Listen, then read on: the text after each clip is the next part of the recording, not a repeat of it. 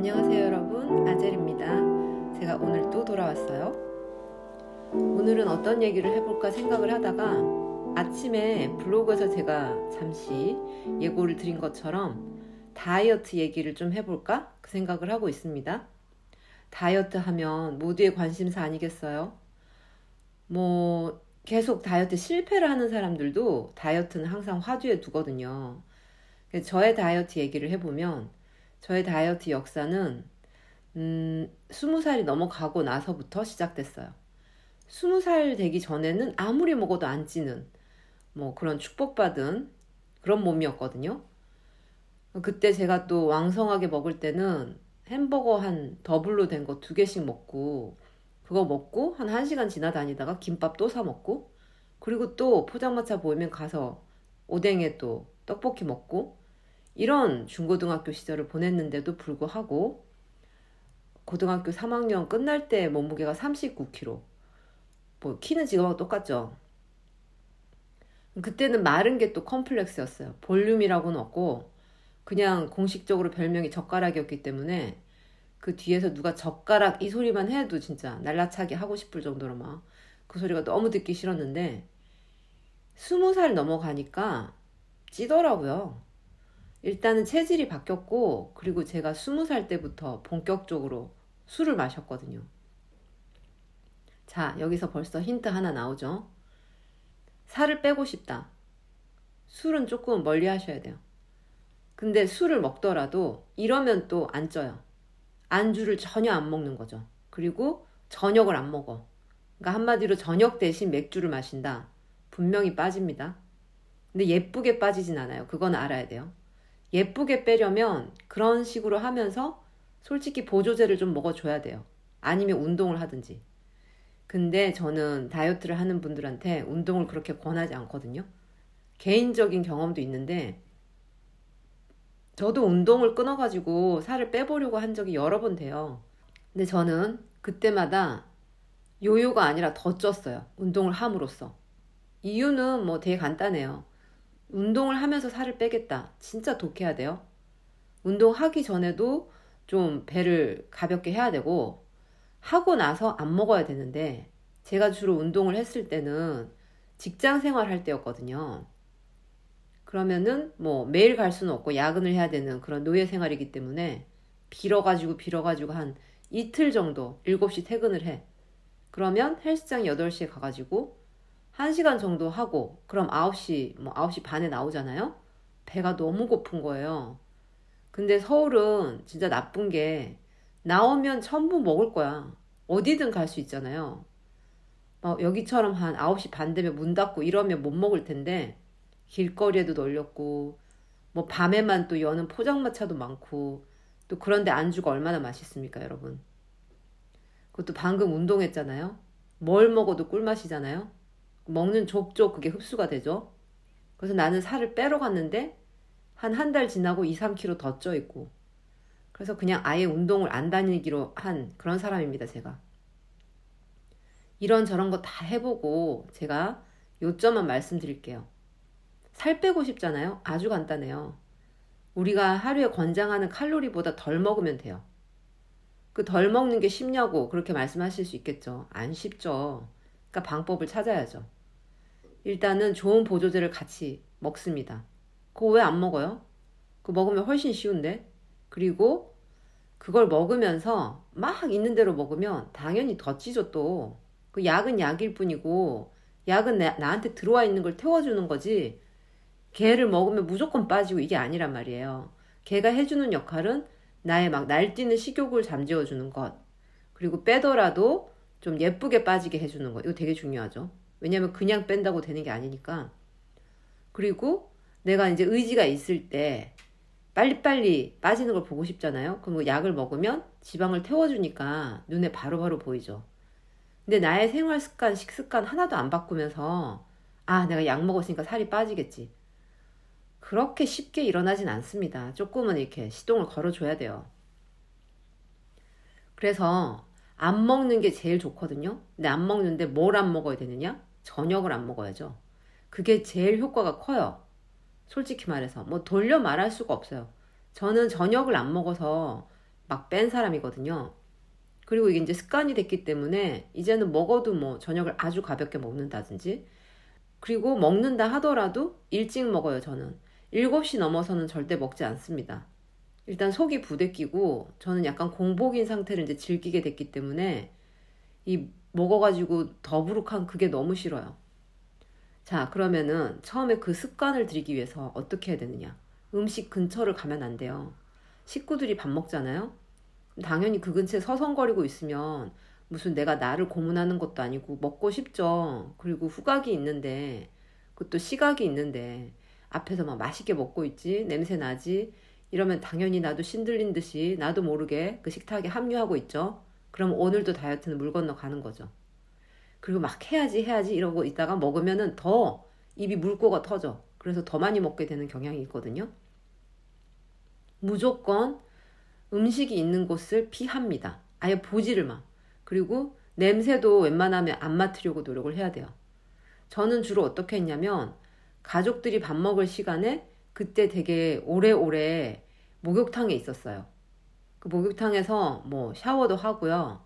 헤어팩도 하고, 뭐 얼굴팩도 하고, 그러고도 또 시간이 남으면 라디오도 듣고, 혼자서 그렇게 시간을 한 1시간 넘게 보내. 그러면 다 먹고 그들이 설거지도 다 끝내놓잖아요. 그러면 이제 더 이상의 유혹은 없죠. 물론 처음에는 한 일주일 정도는 막 이렇게 찬장 뒤져요. 조금이라도 먹을 거 없나? 아, 조금 먹는 건 괜찮겠지? 뭐 이런단 말이죠. 그럴 때는 너무 참지 말고 조금만 먹어주는 것도 괜찮은데, 그걸 이렇게 이겨내다 보면은 나중에는 바로 코앞에서 먹고 있어도 그냥 그 음식이 땡기지 않아요, 저는. 그리고 두 번째로 제가 하는 방법은 저는 점심을 거하게 먹습니다. 점심을 맛있고, 그리고 많이. 그래야 이제 저녁을 견디거든요. 그러면 어차피 칼로리 똑같은 거 아니냐 이렇게 생각하실 수도 있지만 아니에요.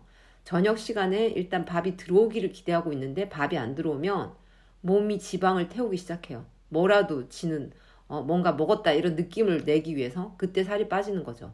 그래서 이런 약간 무식한 것 같지만 진리인 말이 있어요. 배에서 꼬르륵 소리가 나면 아 내가 살이 빠지고 있구나 이렇게 생각하면 된다고 맞는 말이고요. 그리고 어, 운동은 그러면 전혀 안 하느냐 저 합니다. 많이 안 해서 그렇지. 근데 저는 어떤 식으로 하냐면, 뭐, 물론 훌륭하신 분들은 새벽에 일어나서 요가를 30분 하고, 뭐, 그리고 또 뭐, 나중에 또 헬스장도 가고, 시간 내서 운동하는 시간 딱 정해놓고 루틴대로 하시잖아요. 그게 좋겠지만, 저는 그렇게 하면 지겨워서 못해요, 운동을. 그리고 좀 힘들기도 하고, 저는 짜투리 운동합니다. 하루 종일. 예를 들면, 뭐 계단 올라갈 때 저 그냥 안 올라가고요. 까치발 들고 올라가요. 내 발목은 소중하니까요. 발목이 얇아야 또 예쁜 거 아니겠습니까? 그리고 이를 닦는다. 그동안 스쿼트 해요. 그리고 스쿼트를 한 90번 정도 하면 이 닦는 시간이라 맞거든요. 처음에 90번 못 해요. 처음에는 10번부터 시작해요. 그래서 하루에 하나씩만 늘려나가요. 그래서 90번 채우면은 그때부터는 계속 90번 하는 거거든요.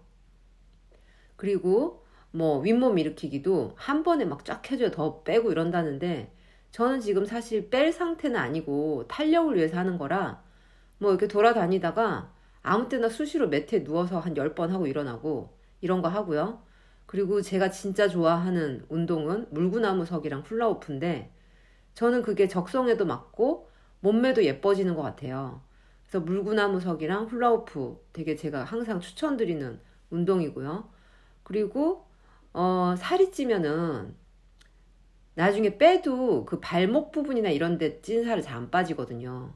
그래서 살을 빼다 빼다가 어, 내가 발목도 좀 가늘고 싶다. 이럴 때는 하루에 30분 정도 집에서 하이힐을 신어요. 그 하이힐이 오래 신으면 몸에 안 좋지만 그렇게 나눠서 다 해갖고 30분 정도 신는 거는 몸을 딱 긴장을 시켜주면서 힙업도 되고 그리고 뱃살도 이렇게 탄탄해지고 그리고 발목도 가늘어지죠. 그래서 하이힐은 몸매를 예쁘게 해주는 도구가 될 수 있어요. 그런 것들을 이용하는 거지 따로 무슨 뭐 어, 헬스장을 간다든지 이런 거는 저는 가는 시간도 아깝고요. 그 사람들 많은 데서 그렇게 땀 냄새 맡는 것도 싫고 굳이 뭐 몸을 막 근육을 키우고 이런 거 아니라면은 살 빼는 용도라면 저처럼 그냥 짜투리 시간에 하시면 얼마든지 빠지고 예쁘게 하실 수 있습니다. 우리가 생각을 해보면 하루 중에 이렇게 멍 때리고 있는 시간 되게 많거든요.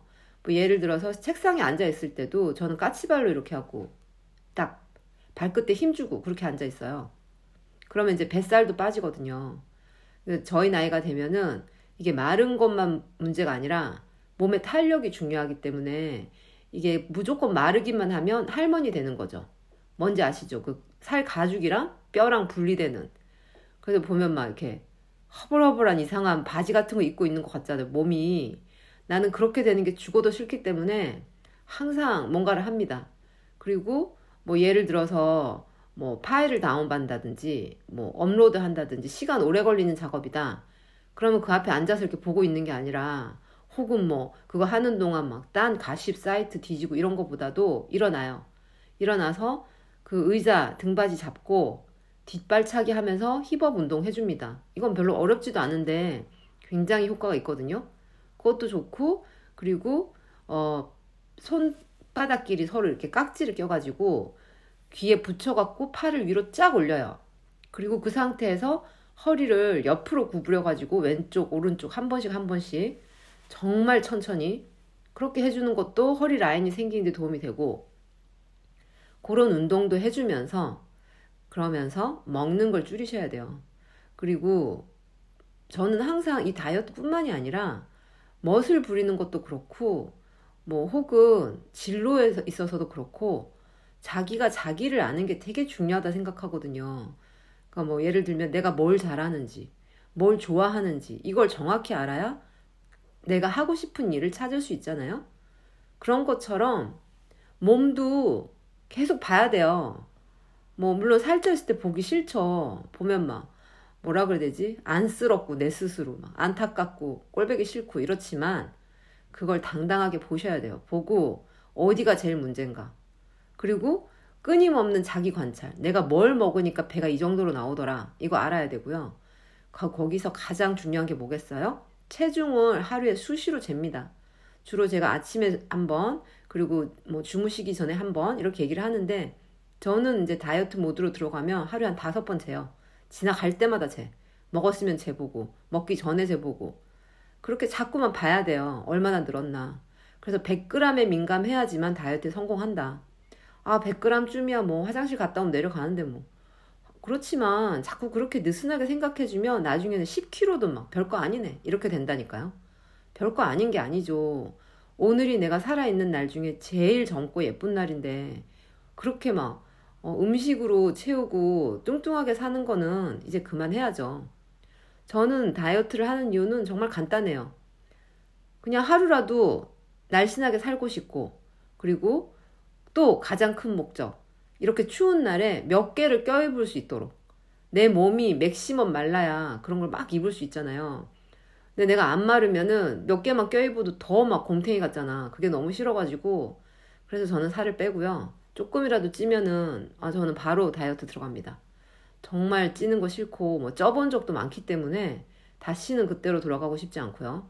그리고 뭐 이런 일상적인 방법 말고 또 다른 번외 방법이 있죠. 제일 효과 좋은 거 뭔지 아세요? 마음고생. 그렇지만 이건 권하고 싶지 않아요. 이걸로 살이 빠지면 같이 늙어 또. 살도 빠지는데 얼굴도 한 10년 가 있어. 이 방법 좋지 않고요. 그리고 어떤 게 또 있냐? 사랑에 빠져라. 이미 유부녀시라면 안 됐군요. 저랑 같은 처지. 그냥 우린 열심히 빼야 돼요. 근데 만약에 미혼이고 지금 짝이 없다. 그러면은 무조건 빼세요. 내가 살을 빼면 만나는 남자의 그 인물도 달라지잖아요. 인물 상관없다. 그러면 뭐 이 말은 듣지 마세요. 근데 저는 인물이 중요하기 때문에 미혼 때 저는 수시로 다이어트 했어요. 내가 뚱뚱하면 일단 뭐 잘생긴 사람을 못 만나겠지 이걸 떠나가지고 누굴 만나도 내가 자신이 없잖아요.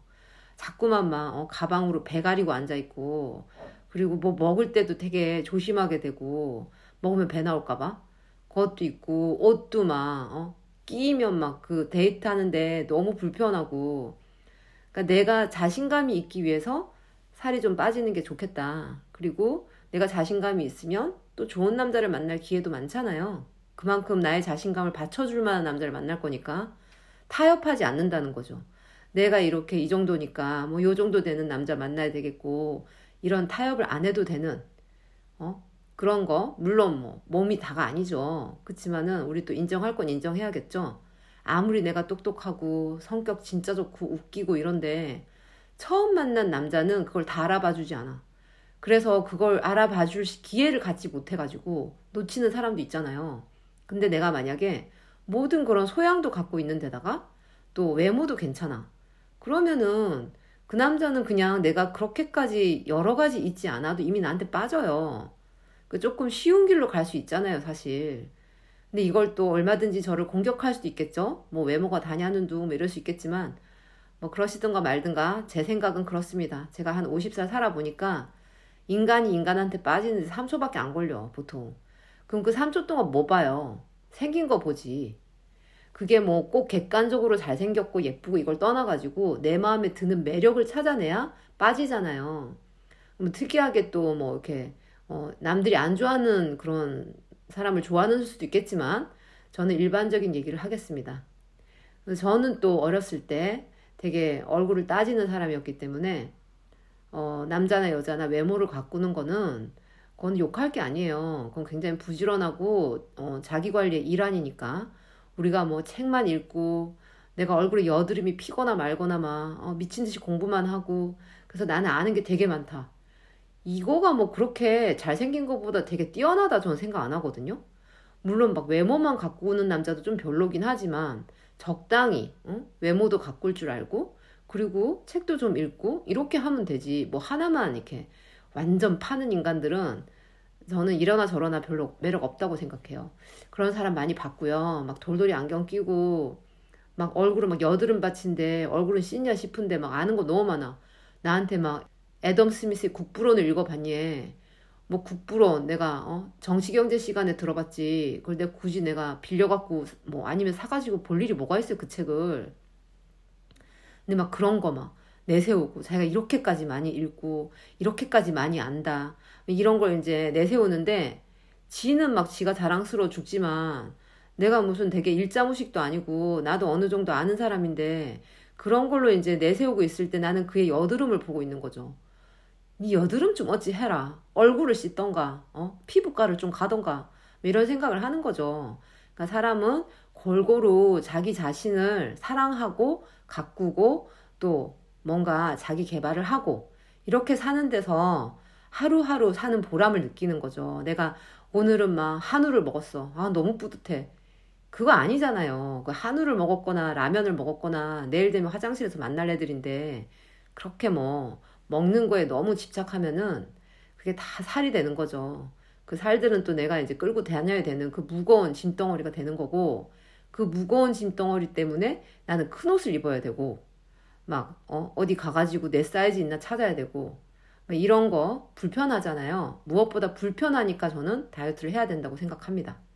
그리고 다이어트는 무조건 막 말라야 된다 이게 아니라 내가 만족할 만큼 내가 요 정도면 내 스스로 아 거울에 비친 내가 얼굴을 막 돌리고 싶지 않다 요 정도 이 정도면 됐다고 생각해요. 그리고 이제 다이어트를 함으로써 찾아오는 자신감 그 자신감을 통해서 또 다른 거를 더 잘할 수 있기 때문에 어, 다이어트는 저는 어, 필요악이 아니라 필요선이라고 생각하는 사람이에요. 어, 저랑 남편이랑 LA에서 프랑스로 왔을 때 둘 다 좀 찐 편이었거든요. 뭐 저는 그 정도까지는 아니었지만 남편은 많이 쪄 있었어요. 뭐 맥시멈 106kg? 키가 187이긴 하지만 그때는 막 진짜 거구였어요. 난 살 빼라 이런 소리는 하지 않거든요. 그거는 뭐 본인, 본인의 결정이니까. 근데 뭐 살 빼라 이런 소리를 하는 대신 내가 막 다이어트를 했어요. 나는 찐 게 싫으니까. 그 내가 다이어트를 해서 날씬해지니까 어, 왜 살을 빼냐고 그러더라고요. 그래서 왜가 어딨냐고 내 만족이라고. 그리고 나는 솔직히 내가 말라서 좀 약간 뚱뚱한 남자는 싫어. 그랬더니 그때부터 아주 조용히 다이어트를 하더라고요. 도와달라고 하면서. 그래서 지금은 몇 년째 70kg, 72kg 이렇게 유지하거든요. 우리 동네에서 제일 날씬해요. 아저씨 중에. 배도 하나도 없고. 그 남자도 저는 다이어트 해야 된다고 생각합니다. 건강에도 안 좋고. 그 50대 이렇게 되면은 살찌면 막 합병이 많이 와. 그리고 50대 아니더라도 20대더라도 젊음이 뭐 평생 가는 거 아닙니다. 그리고 살이 한 번 찌면 그게 또 습관이 돼요. 그러니까 습관은 나쁜 거라면 끊어야 되겠죠. 그래서 저는 어, 다이어트를 꼭 해야 된다. 이렇게 생각을 하고요. 뭐 다이어트 방법이야. 오만 사람들이 너무 많은 방법을 얘기하잖아요. 근데 제가 오늘 말씀드린 것처럼 해보세요. 저녁을 안 먹어. 그냥 간단하게. 처음에는 어려워요. 그러니까 제가 아까 말씀드린 것처럼 그 밥 먹는 시간에 어디 숨어요, 혼자. 저는 그 방법으로 아까 제가 추천드린 거 아시죠? 어, 나는 이 시간에 살도 빼고 예뻐질 거야. 이렇게 생각을 해서 한 시간 동안 피부 케어 하시고요. 씻고, 그리고 헤어 마스크도 좀 하시고, 거울을 한참 들여다보면서 좀 릴렉스 하는 시간, 이렇게 가져보면은 밥에 그렇게 집착하지 않는 자신 발견하게 됩니다. 아, 그게 돼? 이러지 말고 해보세요. 그리고 계속 뭐, 그건 안 돼. 이렇게 생각하시는 분이라면 하지 마세요. 그냥 계속 찐 대로 살아, 그냥. 하여튼 약간 좀 독하게 말해봤고요. 살을 뺀다는 것은 우선 나의 큰 의지가 필요합니다, 여러분. 그 의지로 무슨 뭐 고문을 이기고 이게 아니잖아, 사실. 어느 정도 생각을 해보면 할 수 있는 것들이에요. 그리고 제가 아까 말씀드린 방법들 아시죠? 그런 것도 수시로 해주시고. 그 별거 아닌 것 같죠? 그렇지만 계속 하다 보면은 하루에 200g씩만 빠져도 열흘이면 2kg 빠져요. 그리고 그렇게 빠진 살은 잘 안 쪄요, 다시. 그러니까 이 언니의 말을 잘 들으시고 한번 해보세요. 그럼 다이어트 얘기는 이 정도까지 하겠습니다. 너무 많이 하면 잔소리 될 것 같고요. 오늘은 또 흘러간 이야기 한 쪼가리 해보려고 하는데, 어, 이미 결혼을 했기 때문에 나의 이상형 이런 게 별로 필요가 없겠지만 저번에 제가 그 주지훈이 정말 제 이상형이라고 말씀드렸잖아요. 그거는 외모상 그렇고 저는 성격상은 어떤 사람을 좋아하냐면 웃긴 사람 1번. 근데 웃기더라도 잘생겼더라도 절대 절대 용서가 안 되는 게 있어요. 뭘까요? 이거 답 맞추신 분은 정말 저의 절친으로 제가 임명할게요. 저는 진짜 절대 절대 안 되는 남자 타입이 쪼잔한 남자예요. 쪼잔한 남자는 정말 참을 수가 없어. 근데 막 그거는 또 알뜰하고 경제관념이 있는 남자지 않느냐 이렇게 말씀하실 수 있는데 그 케이스를 그렇게 극단적으로 잡지 마시고요. 우선은 저의 그 가정 환경을 아셔야 돼요. 저희 아빠. 저희 아빠가 고아시거든요. 그러니까 완전 태어났을 때부터 부모님이 없었던 건 아닌데 굉장히 그 본인이 어릴 때 두 분을 다 잃었어요. 그래서 저는 할머니, 할아버지 얼굴도 몰라요. 그래서 이제 우리 아빠가 고모가 4명 있고 자기 밑에 또 여동생 있고 그러니까 완전 뭐 혼자 남자인 거죠. 그 그것 때문에 그것 때문에 군대도 안 간 사람이거든요. 옛날에는 막 무슨 독자 이러면은 군대를 안 갔다 하더라고요. 하여간에 그 부모님이 없으니까 큰 고모네에서 큰 거예요. 큰 고모가 이미 뭐 시집도 갔고 자기 애도 있고 막. 그러니까 우리 할머니가 우리 아빠를 굉장히 늦게 낳았나 봐요. 그래서 그 고모가 자기 애랑 우리 아빠를 같이 키운 거죠. 뭐 구박을 많이 받았겠죠? 그리고 뭐 뭘 넉넉하게 쓰지도 못했을 거고 그야말로 자수성가를 한 분이라 뭐 대학교니 이런 것도 다 자기가 돈 벌어가지고 다녔고 뭐 다행히 서울대를 나오셨기 때문에 학비는 그렇게 많이 안 들었다고 하더라고요. 그리고 뭐 과외 이런 것도 많이 들어왔을 테니까. 근데 하여튼 그 자기가 너무 고생을 해서 그렇게 자랐고 생활했기 때문에 정말 돈에 쪼잔하세요. 정말 미칠 듯이 쪼잔해, 진짜. 막 어떤 식이냐면 옛날에 저 키우면서 저한테 든 돈 있잖아요. 뭐 학원비라든지, 뭐 뭘 사줬다든지. 우리 아빠는 공책이 있었어요. 무슨 장부처럼. 나한테 든 돈 다 적어놔. 그나 언젠가 그거를 들고 나한테 들이밀까봐 무서워 죽겠어 아주. 그 우리 엄마는 우리 아빠 때문에 가계부를 써야 했거든요. 가계부를 쓰는 의미를 모르겠어. 그 엄마가 뭘 몰래 하나 샀잖아요? 그러면 엄마가 갑자기 그거를 딴 그 장본 거에다가 갖다 붙인다? 뭐 안산 콩나물 이런 거 막 쓰고 오늘 저녁에 분명히 고기 없었는데 고기 샀다고 쓰고 뭐 그 완전 이중장부도 아니고 그게 뭐야. 그 왜 쓰는 거야. 뭐 그런 식으로 아빠가 돈으로 너무 통제를 했어요. 그리고 내가 이대를 갔을 때도 제일 기분 나빠하셨던 게 그 등록금 비싸다고. 어, 사립가니까 등록금도 비싸고 어, 공 못해서 국립도 못 간다고. 그럼 그가 말하는 국립은 서울대 이하는 없어. 뭐 서울대를 뭐 아무나 가나? 근데 재수를 시켜줬으면 제가 갔을 수도 있거든요. 근데 또 재수비 절대 드릴 수 없다. 그래서 제가 어? 재수 못한 거 아니겠습니까? 하여튼 그렇게 돈에 쪼자네요. 뭐 하나 사면은 우리는 항상 공 떼고 말해야 돼 아빠한테. 뭐 요새 막 8천원짜리 티가 어딨어. 근데 8천원이라고 말하고. 막 옛날 거기에 머물러 있는 거죠 진짜 생각이. 그래서 저는 아빠 때문에 조금이라도 쪼잔하면 바로 도망갔어요. 너무 싫어갖고. 그 왜 테레비에 김종국 아버님이나 뭐 이런 얘기 하잖아요. 아, 나 진짜 막 소름 돋아. 그냥 너무 싫어가지고. 우리 아빠 얘기 듣는 것 같고 막 정말 화나요. 그런 거 들으면. 그 남자든 여자든 너무 쪼잔한 건 별로 안 좋아하는데 제가 여자랑 결혼할 일은 없고 연애할 일도 없으니까 남자를 볼 때 저는 넘버 원으로 그걸 봐요. 뭐 근데 제가 소개팅 이런 거를 많이 했다 그랬잖아요. 근데 그 중에 이제 기억에 남는 그런 쪼잔한 남자들 몇 명만 얘기를 해드릴게요. 한 번은 어, 좀 뚱뚱한 오빠를 만났는데 누가 소개를 해줬어요. 근데 웃기더라고요, 되게. 또 웃기면 또 좋잖아요. 그래서 저는 그 오빠가 뭐 좀 뚱뚱하고 얼굴도 그냥 그랬지만 그게 그냥 바로 또 괜찮아졌어. 사람이 웃기길래. 어, 이 사람 매력적인데? 이렇게 생각을 했는데, 이 사람이 삼겹살을 먹으러 가재요. 삼겹살 집을 갔는데 2인분을 시켰거든요? 근데 아줌마가 그걸 이제 갖고 나왔는데, 아, 잠깐! 이러더니, 이거 1인분에 200g 아니냐고. 200g이 절대로 안 되는 것 같다면서 저울을 갖고 와달래요. 아줌마 너무 기차하는 거야. 근데 또 이 오빠가 막 빡빡 우기니까 저울을 갖고 왔거든요. 근데 쟀는데 인간 저울이야 뭐야? 180g인 거야. 그래갖고 이게 뭐냐면서 왜 20g을 빼냐고 10%나 빼냐고 막 난리를 떨어가지고 그 사람들이 딱 200g 정량을 맞춰줬어요. 근데 창피하잖아요 좀 누가 그렇게 해. 그리고 처음 만났는데 그러고 나중에 이제 돈 낼 때 돼가지고 자꾸만 이렇게 나를 본다? 그래서 아 눈치를 챘어. 나보고 내라는 건가? 근데 나도 내기가 싫은 거야 그 사람한테. 그래서 저는 딱 반땡 해가지고 내 것만 냈죠.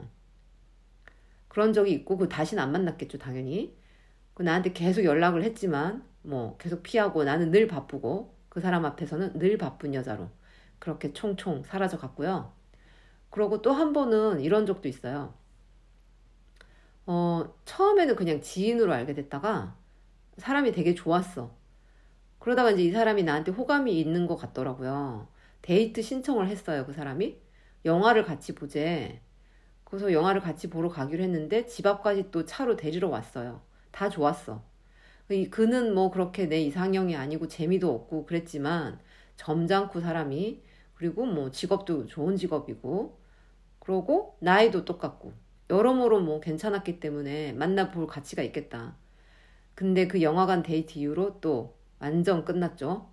왜냐? 영화관을 갔는데 온갖 쿠폰을 다 꺼내. 뭐 할인받는 뭐 이런 거 있잖아요. 그것까지는 그냥 아, 알뜰하다 이렇게 생각을 했어요. 근데 거기서 영화를 뭘 보고 싶네요. 그러면서 자꾸만 자기가 뭘 봤으면 좋겠다는 식으로 얘기를 하더라고요. 근데 나는 그게 그렇게 뭐 좋아하는 장르는 아니었지만 뭐 봐줄 수 있으니까 그래서 그걸 보기로 했는데 들어가면서 이렇게 얘기를 하는데 이게 제일 짧다고 그러면서 주차비가 이게 제일 덜 나올 것 같다는 거예요. 어, 속으로 되게 뜨악했죠. 아니 주차비가 아까우면 아예 영화를 보지를 말지. 그 약간 찝찝한 상태로 이제 영화를 봤어. 다 보고 나서 이렇게 나오는데 영화 끝나면 사람들이 막 우르르 나오잖아요. 그게 약간 좀 개봉한 지 얼마 안 돼가지고 사람이 되게 많았거든요. 그래도 이제 일행을 찾아야 될 거 아니에요. 이 남자 어디 갔지? 막 찾았는데 안 보여. 어, 어디로 간 거야? 화장실을 간 거야? 근데 저 앞에 보니까 누가 막 다다다다 뛰어가고 있어. 그 봤더니 그 남자가 뛰어가고 있어요. 어, 나 너무 혼란스러운 거야. 이 사람이 내가 너무 싫어가지고 도망을 가나? 왜 저러지? 근데 갑자기 뒤를 돌아보더니 자기가 먼저 가서 차를 빼고 있을 테니까 정문 앞에서 보재. 어, 뭐가 저렇게 급할까? 분명히 급하면 화장실 쪽으로 뛰어야 될 것 같은데? 화장실도 아니야.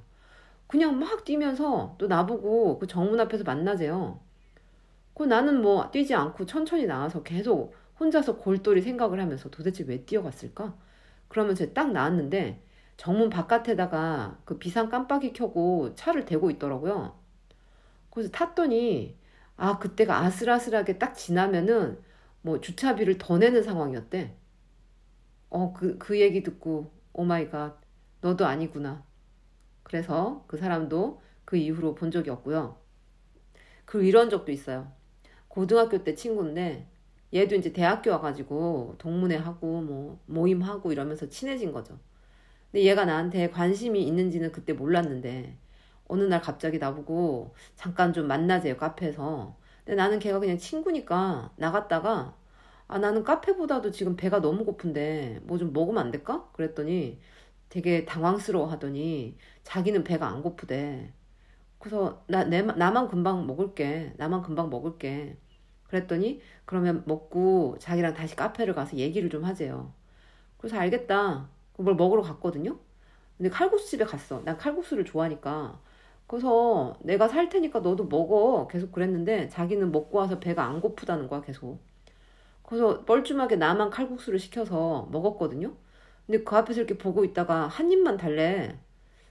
그래서 아줌마한테 앞접시를 달라 그래갖고 좀 나눠줬어요. 결국 걔가 반을 먹었다? 그 난 배도 안, 안 찼잖아. 걔가 뺏어 먹어가지고. 근데 그 상황에서 뭘 또 하나 더 시키려고 하니까 애가 자꾸 눈치를 주는 거예요. 뭔가 되게 급하게 할 말이 있나 봐, 나한테. 그래서 어쩔 수 없이 뭐 완전 배가 쫄쫄 굶은 건 아니니까 그 상태에서 이제 카페를 갔어요. 그랬더니 뭐 되게 급박하게 자기랑 사귀자고 고백을 하는 거예요.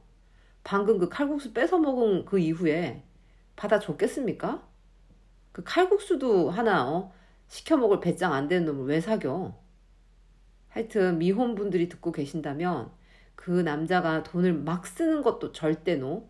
그렇지만 너무 아끼는 거. 그거 안 돼요. 그 결혼하잖아요. 피곤해요. 모든 내 씀씀이를 다 체크하고 그리고 이제 거짓말쟁이 돼야 돼. 뭐 사, 사고 나서 맨날 엄마가 사줬다고 뻥쳐야 되고 뭐 아니면 친구 집으로 택배 받아야 되고요. 그런 불편한 생활 찾아올 수 있으니까 결혼하시기 전에 꼭 이 남자의 쪼잔도는 테스트를 해보라. 그 테스트도 할 필요 없어. 되게 티나요, 금방. 그거는 뭐 아무리 두뇌도 바로 캐치할 수 있습니다. 그거랑 바람기, 그 다음에 때리는 거, 이런 거 막 결혼 전에는 몰랐다 하잖아요. 아니에요. 항상 힌트가 있어요. 그러니까 이렇게 연애할 때 마음 편하게 막 둔하게 있으면 안 되고 항상 매 눈을 하고 어느 부분이 거슬리나.